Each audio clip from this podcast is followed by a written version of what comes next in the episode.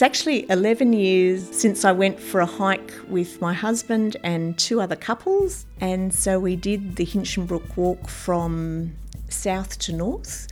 The second day, I got to a very steep part, and before I could even take a step, I was tumbling and landed on my back, and my arm had gone limp.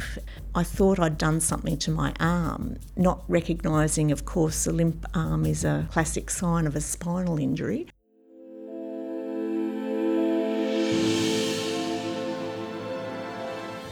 In this series, we constantly ask people what supports and services they have used to get through their challenging times. We often think of those as a physical support, but today's episode focuses on a different kind the spiritual supports offered by Amanda Nixon's faith that she has used to get her through her physical and mental challenges. The Townsville Community Information Centre acknowledges and pays respects to the Wulgurukaba and Bindal people the traditional custodians of the land on which this podcast is recorded.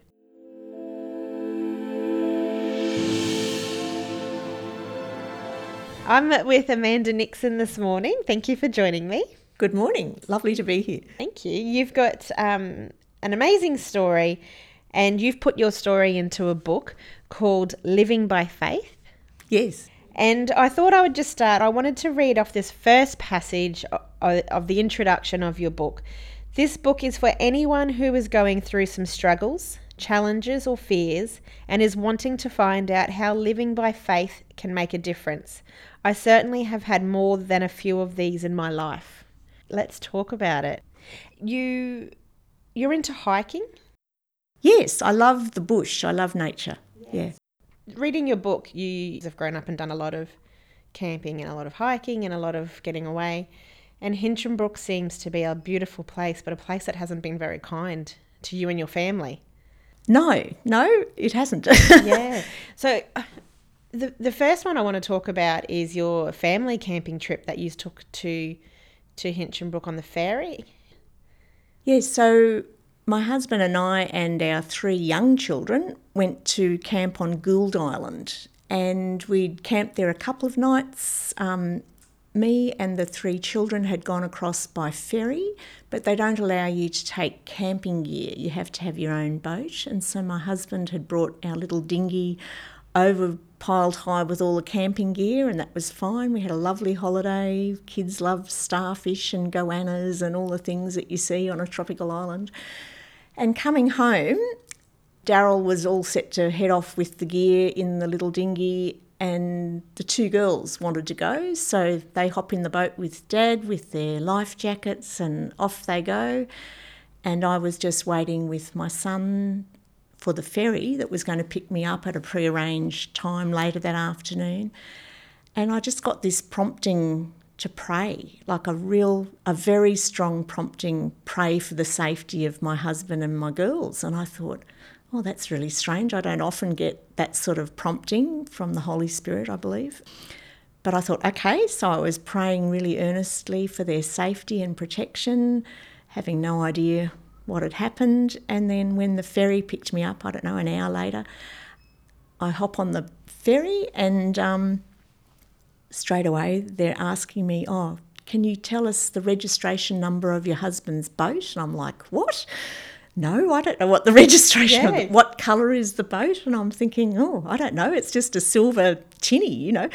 Um, and apparently, my husband had sent out a distress call using the mobile phone. The boat had been flipped over with a sort of freak wave that came across so he's upside, the boat's upside down um, with two little kids aged, what, eight and five, I think, in the middle of the Hinchinbrook Channel, and he's dialed triple zero when he's got like half a bar left in the middle of the ocean, and you have people answering from interstate saying, Where, what, who, what channel, where's Cardwell? Um, but somehow the message got through, and a whole lot of boats were looking for him. So there was Coast Guard, um, National Parks and Wildlife, Water Rescue, um, and the ferry that we were on was also told to look out because they later told me finding an upturned tinny in the Hinchinbrook Channel, which between Cardwell and Goold Island, which is about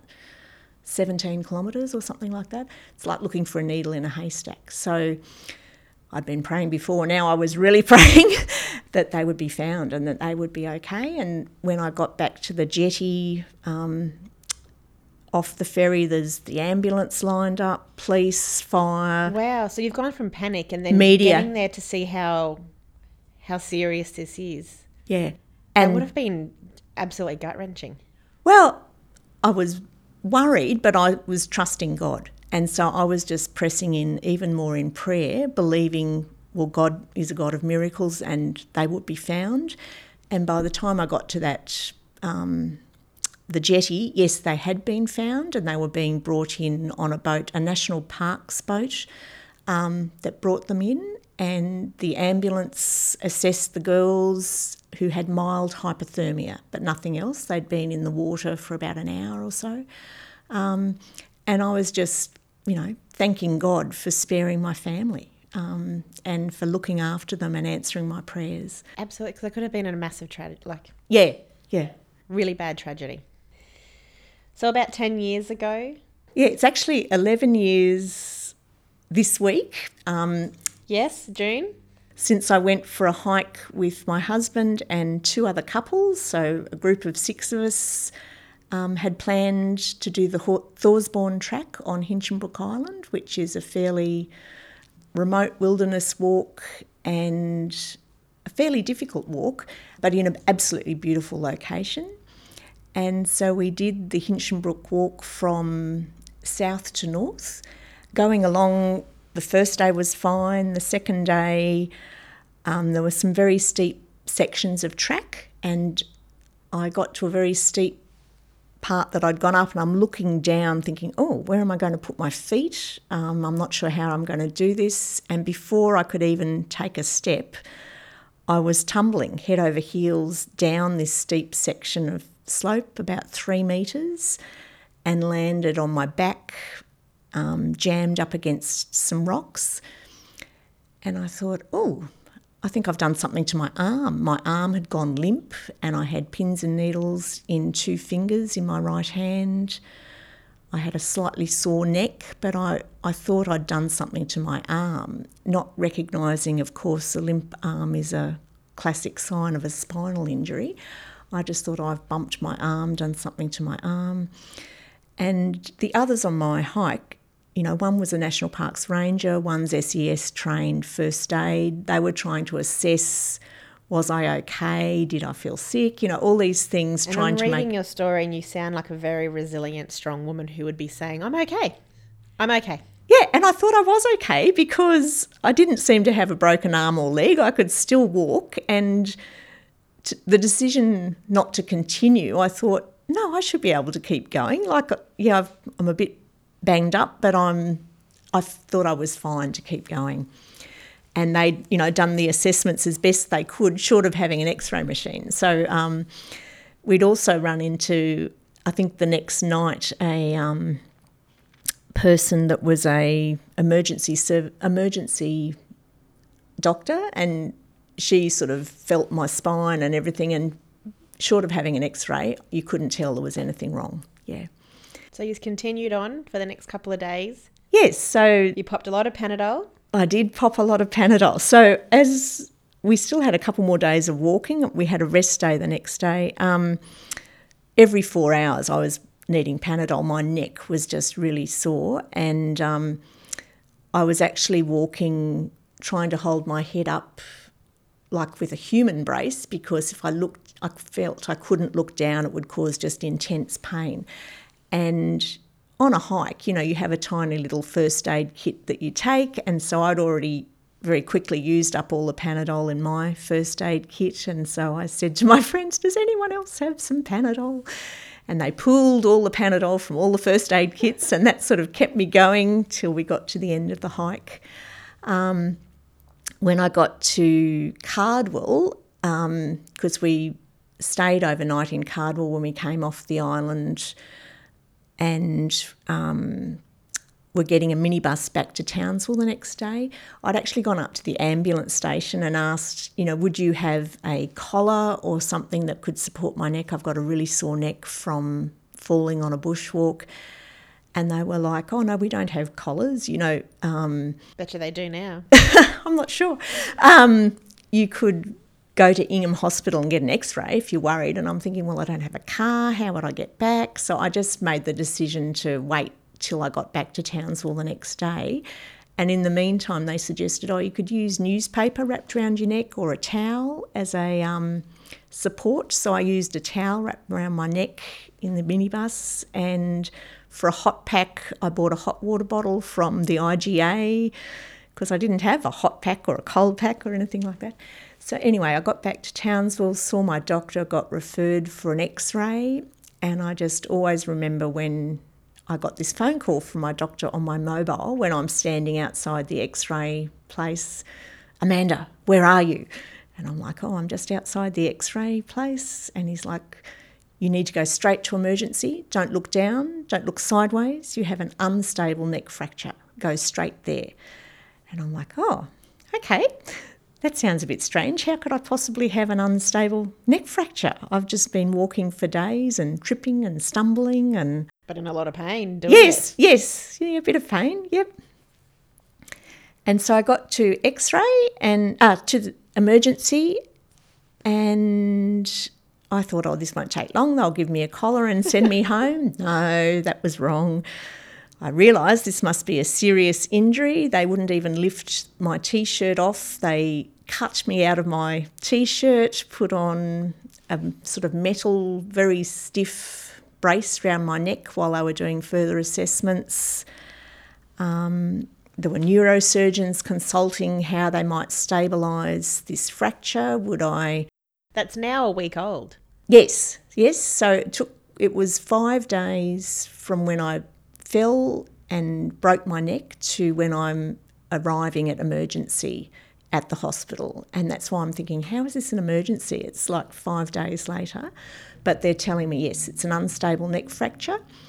Um, they'd sent me for more MRIs by ambulance to another hospital to get the MRIs, to get all the assessments. They were talking about possible months in traction. Um, then they decided they would actually do surgery to stabilise between C6 and C7, which is where I'd broken my neck. And so I now have a titanium plate with screws. I had a disc totally removed because it was squashed between C6 and C7, and I've got a spacer in that space. And then I was also put in a halo brace. Um, which I call a contraption that's um, Yeah, didn't actually- look comfortable. that stabilises, so you can't move your neck basically for three and a half months, so that um, the neck would stay in the position it was supposed to be in. And um, but I'm very thankful that I'm probably the least injured from someone that's normally in a halo brace and with a neck injury because I'm totally mobile. And every doctor, nurse, neurosurgeon would say to me, Oh, you're so lucky. Did you get choppered off Hinchinbrook? And I would be like, No, I kept walking for another three days. And I don't believe in luck. I totally believe that God was looking after me. And for whatever reason, my time wasn't up. And I'm not a quadriplegic and I'm not dead because God must have more plans for me. And I'm just thankful and give all the glory to Him that He protected me and kept me safe, even though I had that unstable neck fracture. It's it's amazing, and it's it's truly a miracle. Yes. You studied social work. Yes, at I did. university. What got you into social work? I was interested in social work when I discovered my mother was a social worker, which she only went back to working when I was 17 after my parents had separated. And I'd never heard of social work. And I thought, wow, what's that about? And when I learnt that it was a job where you could actually help people, I thought that's exactly what I want to do because of my strong Christian faith. I thought, wow, there's a job where I can actually be helping people as my job. Yes. So So you mentioned your your strong Christian faith. How does that align with social work? Because social work a, a really evidence based, research based, um, and, and scientific based. How do, how do those two combine in that field?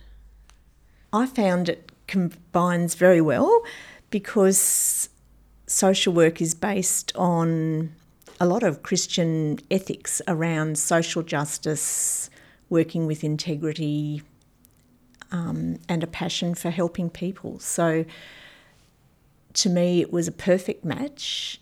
It gives me the knowledge and skill base um, in the theories and the things that are taught in social work, but my value base fits very well with the professional values of the profession. Yeah.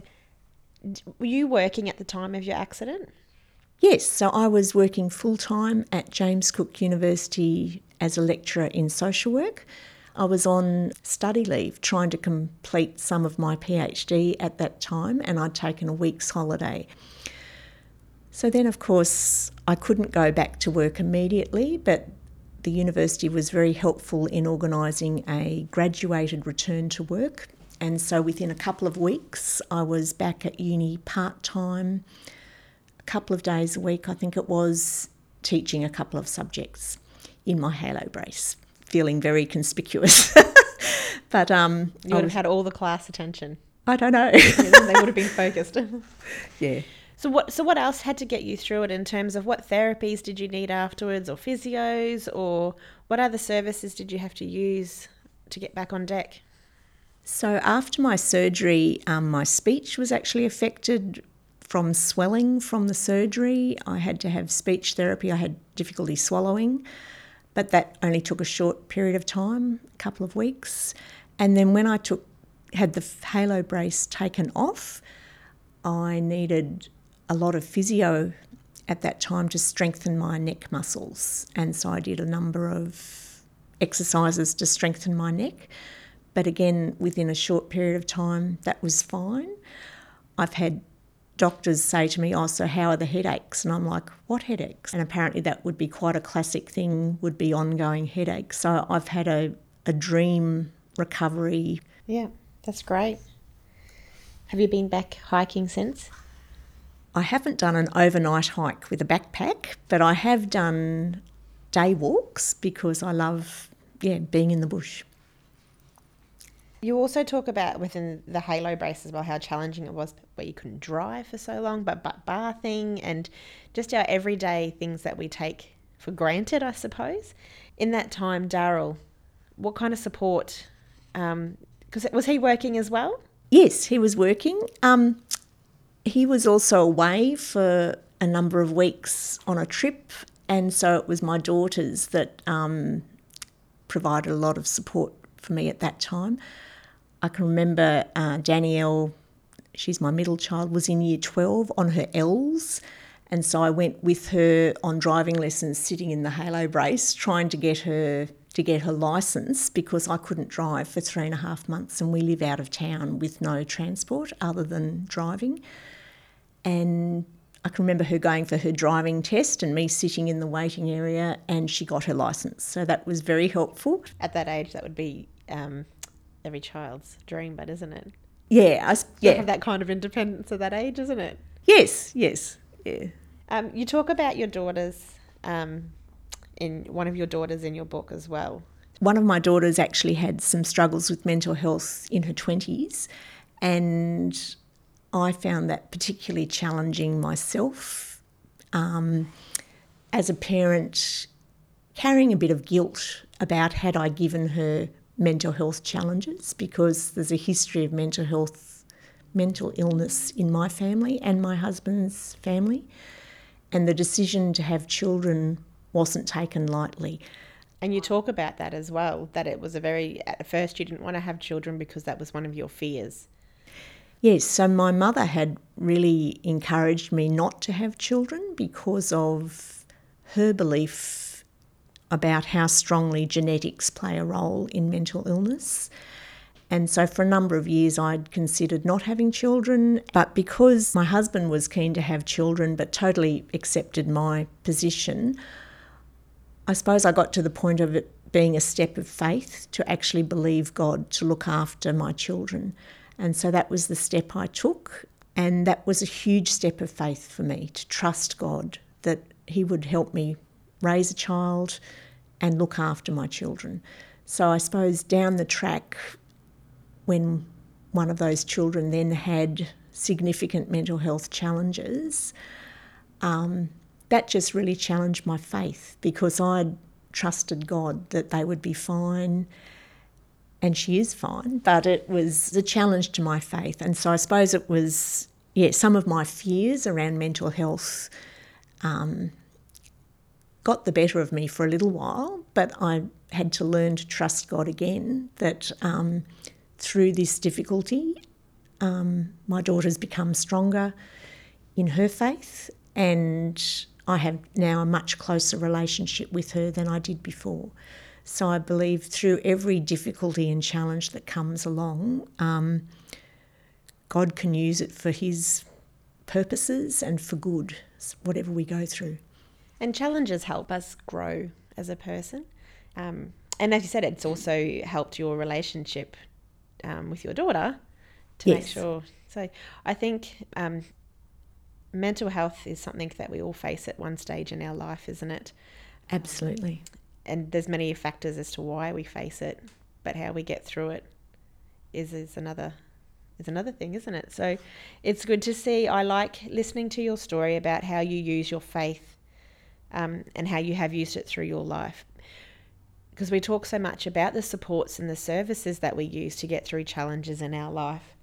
And very rarely do we hear that people use faith as one of their supports or as their main support to get through their challenges in their life. And you talk about it in such a beautiful way that it um, has helped you and what that it has done for you. Yes. And I think that's really good because it's not a support that um, people have probably considered much before. Um, it, we know it's there, but how do we use it? So you're connected to really strongly with one with your church, Yes, I am. Yeah. and um, in terms of with your church, what do they do to be able to connect and support to the community? So, like when you go, like what does your church service um, offer?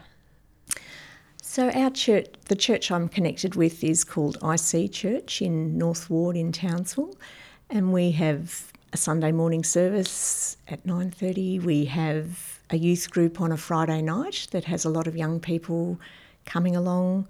We have young adults groups. We have what we call connect groups during the week, so that people can connect with a small number of people and get to know people and feel at home. Um, very soon, we're hoping to start offering food assistance on a Tuesday, probably starting on the 29th of June, because we've just recognised um, there's a lot of families doing it really tough at the moment, and even the provision of something as basic as food supplies can make a difference. Um, so we're looking at developing that very soon. Um, so while the faith in God is a massive part of your life, it sounds like the people in the church as well Yes. are also form a part of your networks or your village of support as well. Absolutely. So I suppose when I've had some of my challenges in my life, I've found being able to share um, those stresses or worries with a couple of other people who have supported me and believed in me. So I certainly had some struggles finishing some study that I was doing. I was doing a PhD and I was racked with um, anxiety and self doubt, and that I'd never be enough or it would never be good enough, it would never get there. So just having that handful of friends that believed in me and cheered me on to get over that finish line um, made a huge difference. So being able to yeah, share my worries with a couple of people and then we would pray together and I'd pray for their concerns and worries and that just made a huge difference to me. Um, also, early on in your life, and I'll go back a little bit now, um, dyslexia has played a, a massive part in your life and who you are, I believe. Yes, so as a young child, I had very significant dyslexia.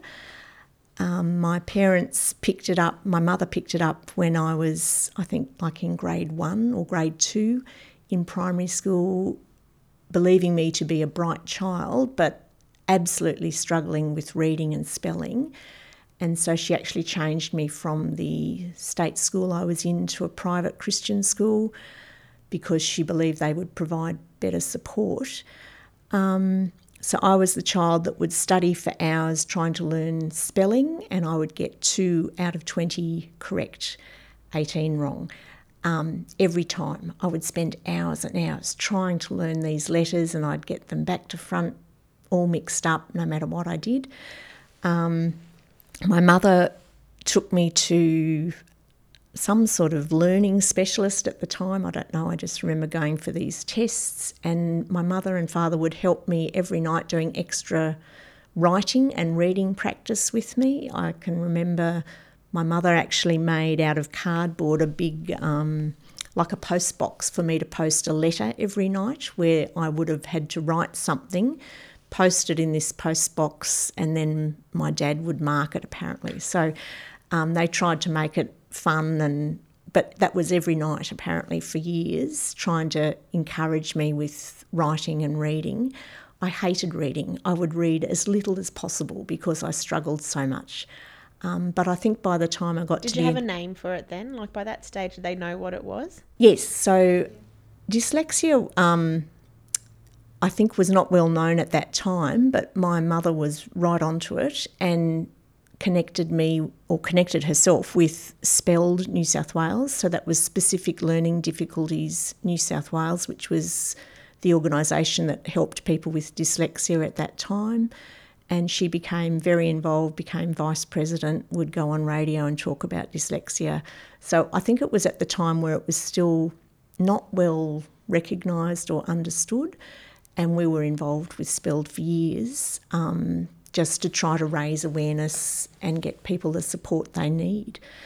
So by the time I finished primary school, I think I was okay at reading and writing. Spelling was always a challenge, um, but I got through high school fine and was able to get into university. So, and through university, you then not only got your degree, you went on to continue, continue studying and you got your PhD, and you're now Dr. Amanda Nixon.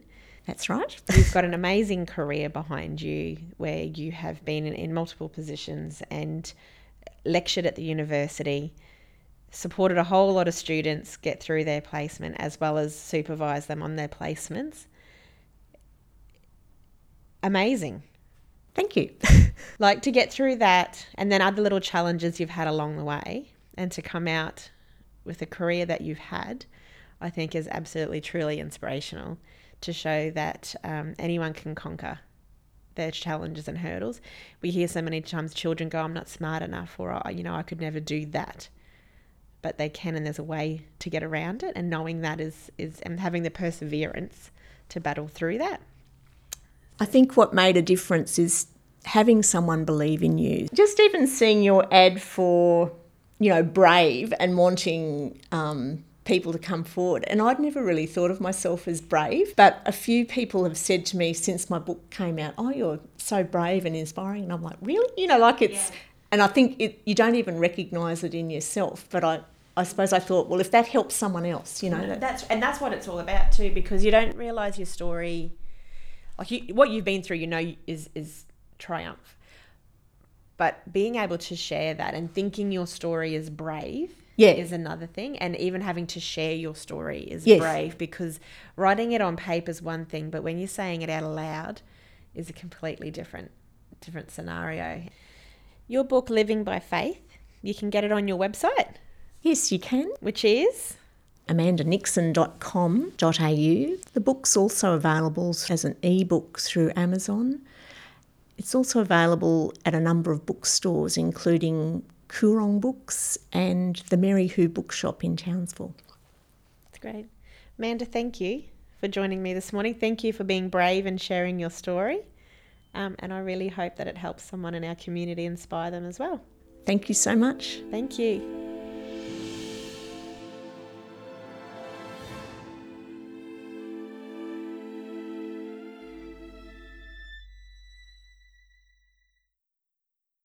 Brave is jointly funded by the Commonwealth and Queensland governments under the disaster recovery funding arrangements.